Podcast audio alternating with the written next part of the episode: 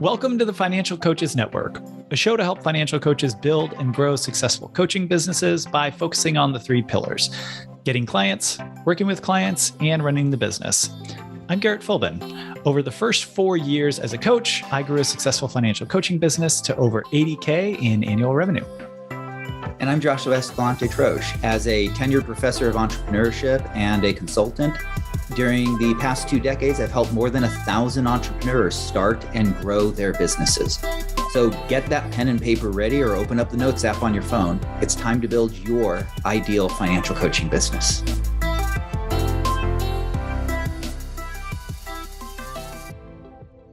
Welcome back to the Financial Coaches Network podcast.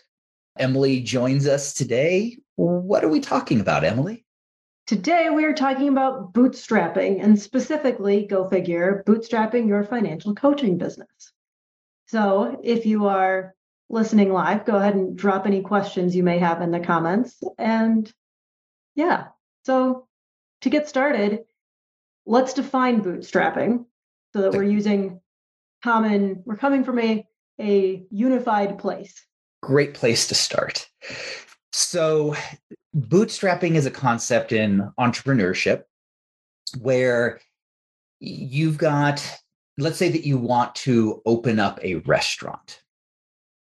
To open up a restaurant, you're going to need to sign a lease that might have a $15,000 down payment on it. You've probably got another 20 to $30,000 of build out in the place. Uh, you've got another hundred to two hundred thousand dollars worth of kitchen equipment to buy, and then you have to figure out how you're going to pay the staff and everyone else while you're trying to bring business in. People generally appreciate being paid. Yes. So we've got three hundred thousand dollars. Where is that money going to come from? Right. So the typical answers that people give are, well, we're going to take out a loan, or we'll get investors. But you could also, instead of building a huge restaurant, just start off with getting an outdoor camping kitchen set and a little wash sink, uh, spending about a thousand dollars on a really nice pop-up tent, and going and selling your food at a local farmers market and spending $500 a pop to go to the farmers market. And so the idea is finding a really small version of it with very little upfront costs to be able to start the business and then grow the business slowly over time. So that's the basic idea of, of bootstrapping. When it comes to financial coaches, probably the bigger problem is not how do I do it cheaply? Because most financial coaches don't need to spend hundreds of thousands of dollars to build out a coaching business. The bigger problem is with financial coaches is how do I build it in a way that makes sense from a long-term strategic direction of knowing what to spend money on and what to not spend money on. And with financial coaches specifically, the what to spend money on is a huge block for most of us. I'll throw myself in that category because we don't like spending money on things like, oh, I can do it myself. I don't need to pay somebody to do that. I can do it myself, which sometimes is not a great, I would say, oftentimes probably is not the most optimal option. And so, yeah. through this conversation, I'm sure we will talk about what is worth spending money on and what is not worth spending on money on, and what is worth spending money on when. Yeah. Yeah. Um, so yeah, so that's that's really going to be our focus is bootstrapping is pretty easy with most professional services businesses, right? Because your professional services are the main cost associated with it. Right. Um, the rest of it is really about what what should we have at the initial stages in this bootstrapping stage what should we spend money on and what's not worth spending money on so so, where would you like to start with that? Let's start with what's not worth spending money on. Okay. Because I have a feeling there's going to be, well, I know there's going to be quite a few things in both categories, but let's start with what's not worth spending money on. Yeah. So, when we look at what's not worth spending money on, the biggest thing that we want to really think about is what is the likely outcome during the first few years of the business? So, as an example, a lot of people want to look at, oh, well, what about advertising? Should I start doing advertising? Mm-hmm. The likely outcome of an advertising campaign during the first few years of a business is that people are going to look at it and say, I've never heard of that before. I don't know who this person is. So therefore, I'm not going to follow through on it. Right. Well, I'll take it one step farther. Even if they're super interested, they might go, hmm, never heard of them. No, let's see what other people think. Right. And then upon finding nothing, probably aren't going to follow through. Exactly. Exactly. So, advertising is probably one of the lowest things that you should spend money on during the first few years. It makes more and more sense once you start to establish your business a little bit more, but it's not generally a worthwhile expense. And is that advertising as a broad category? Like in general, Ad, are, there, are there a, kinds of advertising that we will revisit and the things that are worth spending money on? So, as a broad category, yes. But advertising is a much smaller, broad category, right? So, we want to separate advertising from promotions. So, mm. spending on your promotions, right? That is absolutely worthwhile. Specifically, spending on advertising in the local newspaper or even on Facebook potentially. Generally, not a good idea. Now, advertising can come back in as we talk about it supporting some other things we're talking about, we're going to talk about. But by itself, it's not going to be a very good spend generally. The next thing that you probably don't want to spend on is an office. this is pretty obvious for most financial coaches, but an office is not going to be something that's necessary. This is true unless you plan on meeting people face to face. And we'll kind of move into, we'll come back to that later with regards to that big unless. Right. Okay. And then the final thing that you really don't want to bother spending money on in those initial stages is you want to be very careful about spending money on on things that feel like they're for your coaching, but they're really for you. Right? so, an example of this would be a really nice new computer. So, you want to be very, very careful in those initial years of justifying spending that is really things that you wanted to spend money mm-hmm. on by saying it's for my coaching. Right. That's that's fair. Now, as time goes on, I'm a huge fan of spending lots of money on a computer because your time becomes more and more valuable. And having a computer that takes a couple of seconds extra to process information as you put it in, while you may not think that's a big deal, those couple of seconds every time you click a button adds up to a lot of time, a lot of your time. Mm-hmm. Or even like initial startup in the morning. Mm-hmm. Computer yeah. that takes 30 seconds to get from push the power button to, okay, everything's now finally booted up. Yep. That's a valuable 30 seconds. Yeah, that time adds up over time. Um, Plus, so if you're any if you're anything like me, you don't spend that 30 seconds sitting there ready to jump. You spend that 30 seconds going, oh, okay, I'm gonna wait. Let me scroll my phone. Oh, now it's five minutes later. Yeah. Lack lack of productive time amplifies itself. Yes. Yes, it does. so those are the things you don't want to spend money on. Uh, the big things that I see some people start to worry about. The bigger trap is what should you spend money on? Right. So let's start with the idea of the office, because I think this is a bigger concern uh, mm-hmm. that I see, and it probably holds more coaches back than they realize. When you're talking about uh, talking with people about their personal finances, it is exceptionally inappropriate to do that in a public space. So a lot of coaches will say, well, I can just go down to the local Starbucks or I can just uh, rent out a room in a library, right? Both of those feel like they're unsafe places for not you, but for the client. And I would be very, very, very wary of any attorney, any mm-hmm. CPA, any professional services of any kind that is going to meet at a local Starbucks. For anything other than a, I would say that might be okay. And feel free to correct me if I am mm-hmm. incorrect. Of the very first meeting, when you're like, hey, let's talk about this for a quick chat, I'll buy you a coffee. Right.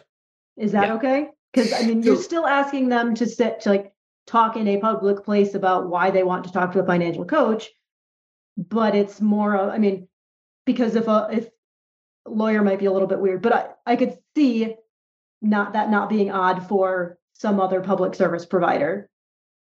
Yeah, I think that really comes down to what stage of the relationship that you're at. Right. Right if you're at the stage of the relationship where they just want to talk with you about what you do, right, and how you might help people, sure, going down to a local Starbucks is fine because you're not asking them to disclose anything private. You're really just talking about what you do. Mm-hmm.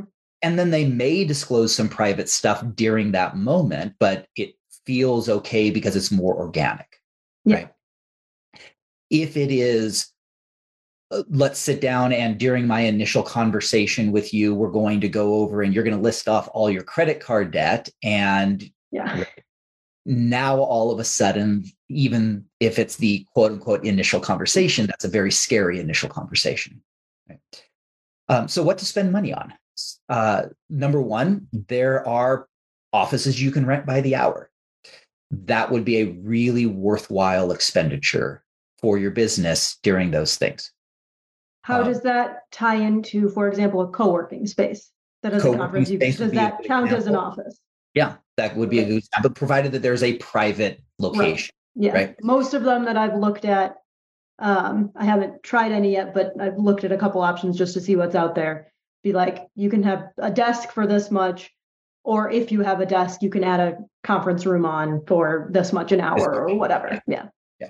So co-working spaces are nice. Uh, personally, though, I would prefer looking for a local lawyer, financial advisor, CPA firm that has a um, an office space that's extra that they rent out or would be willing to rent out on an hourly basis, right? Uh, that feels a little safer because the office is actually set up to be that way. Yep. Um, keep in mind, many of them will not do it because I, I could not rent out my office. I have client stuff, even if it's in the locked cabinet, it still has client stuff in it, right? Uh, but that that feels a little bit better than a random co-working space, mm-hmm. right? Um, and that's something that you might be able to do. This is very common, by the way, in the um, behavioral professional services, psychi- psychiatrists, therapists, those types of uh, fields are very common where they have shared work environments, including just renting them out by the hour. Um, that's something that you're going to have to like talk through. Um, the other option is just pay for Zoom and do all your meetings through Zoom. right? Yep. The, uh, you know, I have an office and I used to allow uh, visits in uh, at my office on Fridays, at my home office on Fridays, from clients when COVID picked up, started. That stopped, right, and everything was through Zoom. And I'm not sure we'll we'll go back to having home visits in the office anytime soon, right? Mm-hmm. Um, so those, so you know, do everything virtually. That could work quite well as well. Um, that takes us to another thing to spend money on spend money on if you're going to be a virtual service, spend money on the virtual platform. Right. Uh, a lot of people will say, well, the Zoom meeting is going to be perfectly fine. Right. Because I can have my Zoom meeting and it's 45 minutes. And if we go over, right, then I can just say, oh, I'm going to kick you out I'm going to send you a new link and you're going to join back in again. which works and also not It- the it- most professional thing in the world. Really bad taste in the person's mouth. And if it's, if I, I think the cheapest Zoom subscription is $15 a month, something Yeah. like that. If somebody's paying you presumably more than $15 a month to meet with Yeah. you for more than 40 minutes, you can probably afford to spend $15 on. Yeah. it, it does make you look very um, not very professional. And most people nowadays, I, I think in the beginning, before the pandemic, most people were a little more forgiving of this. Um, it's probably still looked unprofessional, and it Mhm. probably did cost you the ability to, um, you know, attract referrals and other clients. Uh, at least to some degree, it may not have stopped it, but it definitely didn't help uh, and hurt the process. Um, $15 a month is pretty well known nowadays by the general public because how common Zoom is nowadays. And so you have to be keeping in mind that that's the impression that you're giving that your business is so small and that your finances personally are so mm. tight that you can't handle $15 per month. Right. And Shantae mentioned in the comments that she got it half off for three months. Like, yeah, they often are running promotions of, you know, subscribe for a year and get two months free or whatever. So it doesn't even have to be $15 a month. It could be 12. Yeah. Yeah. It's not very much. It's yeah, it's a very low cost to present a very professional front, right? Um, and that's really going to be a lot of what you want to think about in those early stages, what you want to spend on, right? A lot of people going back to the advertising. A lot of people spend an enormous amount of money on advertising. And when I say enormous, I don't mean thousands and thousands of dollars. I mean they're spending $100 a month on advertising right? Mhm. in order to try to get people to come in. And in order to say, I'm a professional, I I have a I have um, an advertising budget.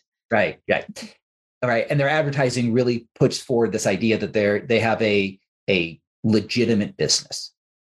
And then they get there and the Zoom is an unpaid version of Zoom. Their calendaring option is an unpaid version of the calendaring option that- doesn't have their logo and has the calendaring logo in the upper corner, right? Or they don't Uh, even have a calendar. or they don't even have a calendaring system, right? Yeah, They don't have technologies, right? And so all of these experiences are undercutting anything that they're trying to say about the professionalism of their business because of the fact that the other elements are not professional. Right. Um, so that's another thing to, to that is worthwhile to spend money on is just presenting a professional environment for your clients because your clients are the most likely people to promote your business because they've experienced it Right. and you want to preserve the sanctity of that experience the, the professionalism of that experience And the big things that we mentioned there were some sort of video, paid video platform where you don't run out of time, and then calendar software. I would say the two most popular being Calendly or Acuity. That again, for roughly $15 a month, less if you pay annually, less if you find a promotion. They will magically schedule everything and send out Zoom links and send out and do all sorts of things that are much nicer yes. than hey what time can you meet? Oh wait what time zone is that in? Oh that okay i can't meet at that time zone on that day. Can you and going back and forth the email 16 times. Yeah it's So not just let me send you my calendar find a time that works. Yeah, and you want to protect that. You really want to protect that that view of professionalism. And going back to the conversation about buying the new computer that's faster it also saves a lot of time Yeah. if you're in a meeting if you have to kill one meeting and reopen another one that's time if you have to send 16 emails negotiating a meeting time that's a lot of time and annoying time at that Yeah, exactly. Yeah.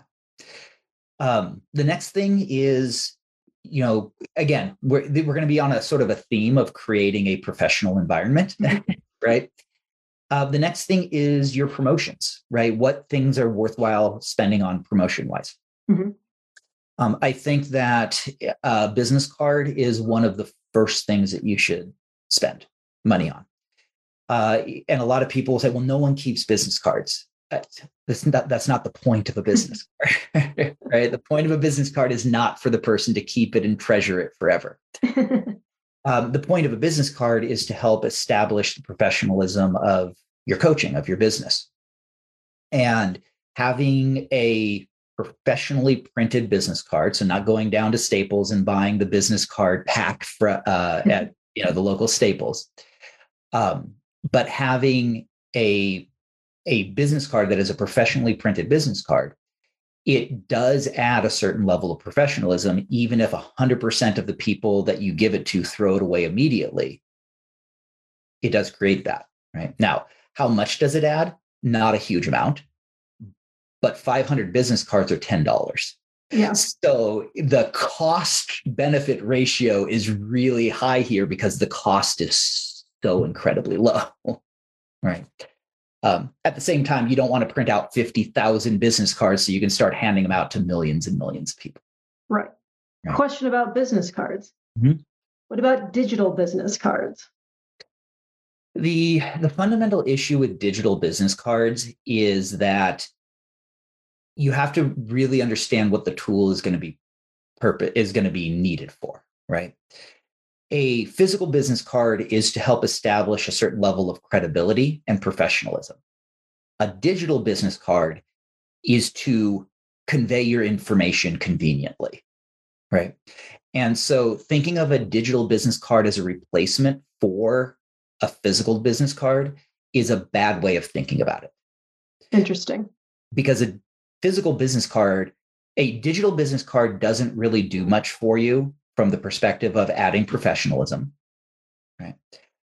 A physical business card doesn't do very much for you from the perspective of giving other people your contact information because it requires them to type it all into their phone.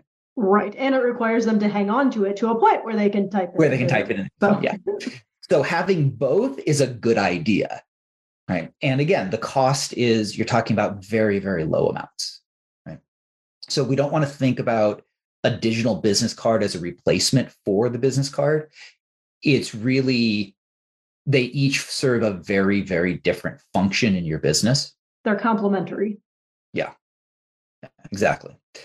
Um, and your business cards, you shouldn't be handing them out left and right, right? It's really there to help you um, support a professional feel. It's not there for you to just start handing out to thousands of people. So, so when I'm grocery shopping, I shouldn't be handing business cards out to everybody I pass. I shouldn't yeah. like slip them in the card as I walk past. You yeah. get a business card, and you, oh, okay. Yeah. I'll I'll pull back from that then. For most financial coaches, a set of 500 business cards would probably last a year right so or you're more. talking a or or two right so you're talking about a very very low cost for the overall benefit that you get. Um, because as Shantae pointed out, you have digital business cards when someone says, I don't really need a business card. Can you just give me your information? Yeah, I've got mm-hmm. the digital business card instead. Right. Um, the business card is just there to show that you have a business card for purposes. Right. It's a very cheap way to add legitimacy. Exactly. Exactly. Right. And I will say, I've been teaching music lessons for like mm-hmm. over 10 years. I made business cards I think when we moved four or five years ago, it feels really fun to have somebody be like, oh yeah, I might be interested in, you know, having my kid take lessons from you. You know, oh, let me hand you a business card. Like, woohoo, look how fancy I am. So yeah. you can you can get a little self-esteem boost the first couple times as well. Like, I'm so fancy, I have business cards. Yeah. It also gives you a confidence boost when you're talking. Mm-hmm. Yeah. So um the so on the business card topic, I just saw Shantae asked, mm-hmm. is it worth it to hire someone to help you design it, or can you go basic uh, but matching your brand identity?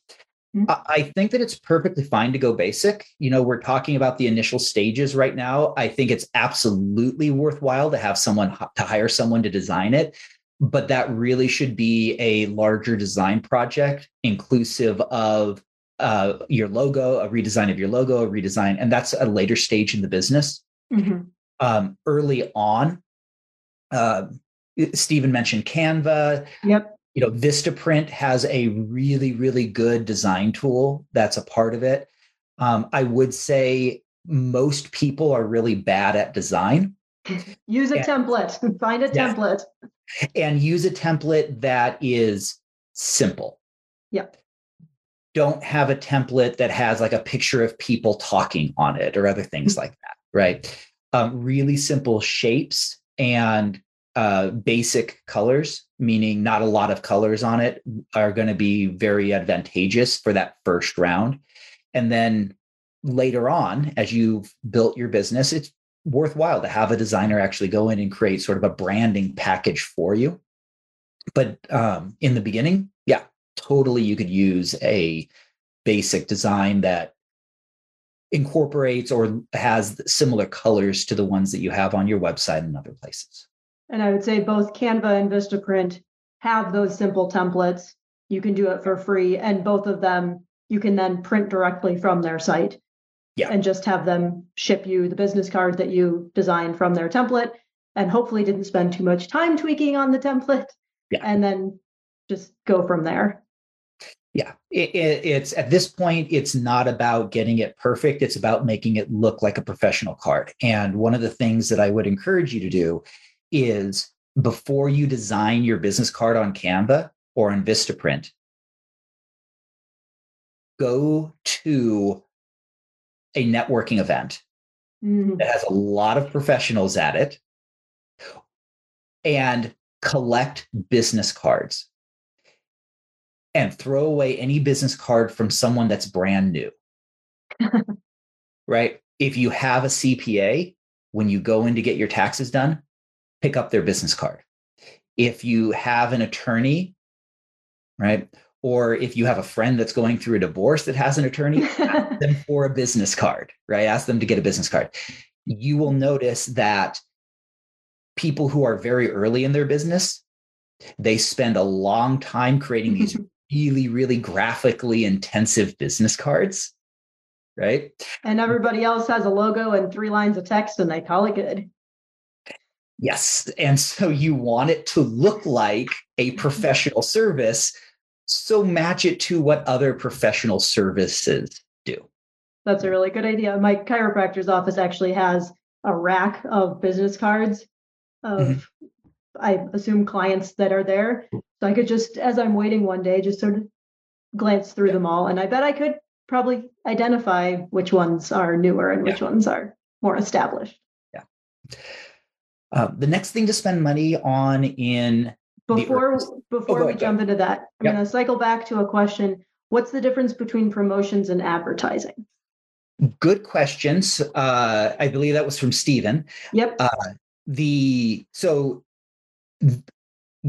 we did a whole podcast episode a while back on the difference between promotion, advertising, PR, and um, and sales promotion.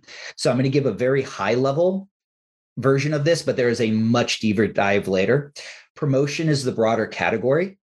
It, encom- it encompasses anything that you do that communicates with the public, with prospects, and with your customers, with your clients. Advertising is, is a specific sub part of promotion where you are paying money to have a message distributed. Okay. So promotion is just a broader category that encompasses far more than just advertising. Um, I referenced the other podcast for a deeper dive. so. Okay. So what else do we need to spend money on? So the next the next thing to really spend money on is a website. Hmm. Um, this is not something you should do for free. That you should do for cheap. Uh, websites are incredibly important to businesses, but especially important to a business that is um, a professional service that doesn't have a physical location. Mm-hmm. And so the anything that's free is a bad idea when it comes to websites. Uh, free websites are hosted on servers that are free. And as a result, uh, they get a lot of spam and a lot of, we'll call it either unethical or criminal activity also hosted on those servers. As a result, your website is on a server that is red flagged or blacklisted by things like Google, by things like Gmail, by things like Outlook, et cetera, et cetera. Okay. And so you want to be very, very, um, you, you just don't want to be on free places. Uh, it, it's not good for your deliverability of your email. It's not good for your website showing up in search. It's not good for any number of different things. Um, and so you should be paying for a website. Now, this doesn't necessarily mean that you need to hire a web design company for $20,000 to build out a com- complex website, right? Uh, a really basic website is a very helpful thing. Right? Um, I am partial to the websites that we provide in FCN Launch because they are pretty much plug and play. Uh, we tell you exactly what to write and where and it's it's designed specifically to help people move help people who visit the website move from i'm browsing to i'm scheduling a sales meeting right um the if you if you're not going to go that direction then a place like wix or squarespace would also be a, a secondary good place to go. They are also plug and play right? There's very basic. Realize, however, that their templates are not designed to move people from I'm browsing to a sales conversation, I would say scheduling a meeting.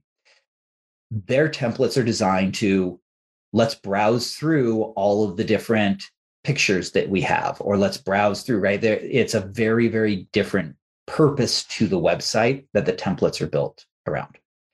And so you're going to have to spend a little bit more time tweaking it to make it as effective for the purposes that you're looking for. Um, I would also stay away from anything that is WordPress. Mm-hmm. Unless you happen to be a WordPress expert, the fundamental problem with WordPress is that you have to build everything yourself and connect everything yourself. Which is great if you know how to do that.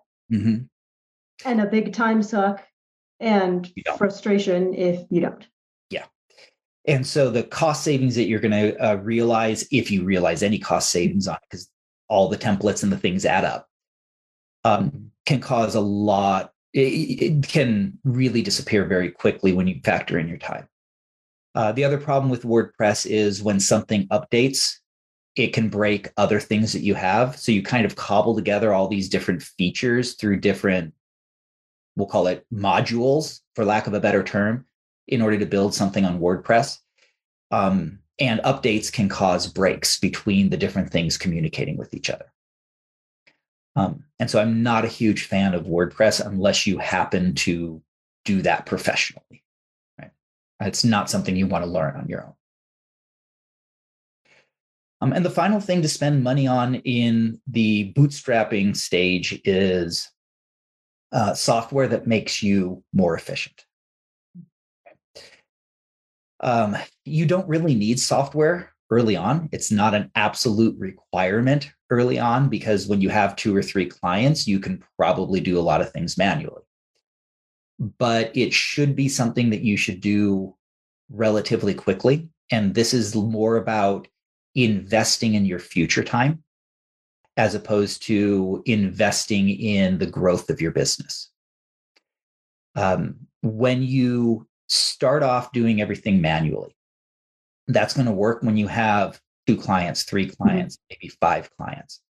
As you build more and more clients, it's going to become more and more unsustainable. Even at five, it can get very frustrating and difficult to keep up with.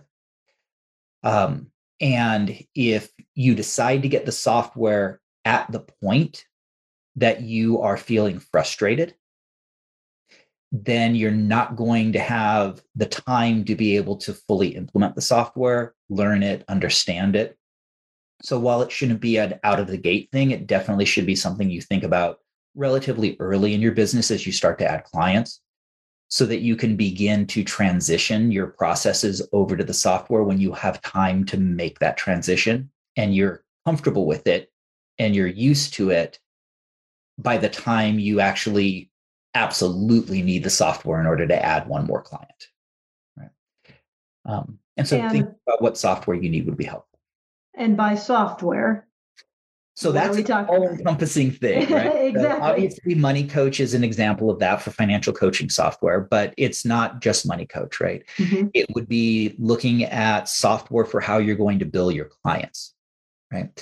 Uh, moving from going back to something we talked about earlier, moving from the free version of Calendly to the paid version of Calendly opens up a ton of additional capabilities that really, really reduce the amount of time that you spend scheduling meetings. Those capabilities take time to set up and to customize.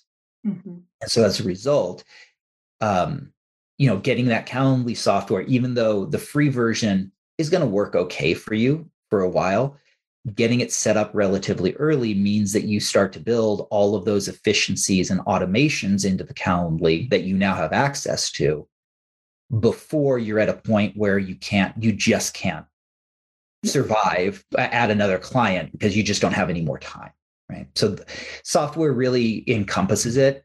Of course coaching software is important but it's not the entirety of it right it's it's really looking at all your business processes and what softwares can help you with and haven't even touched on CRM software, of which Yep. CRM is client relation management. customer relation management is the okay, close. is the original term i'm sure enough. that different places use different terminologies for the c client customer Yeah.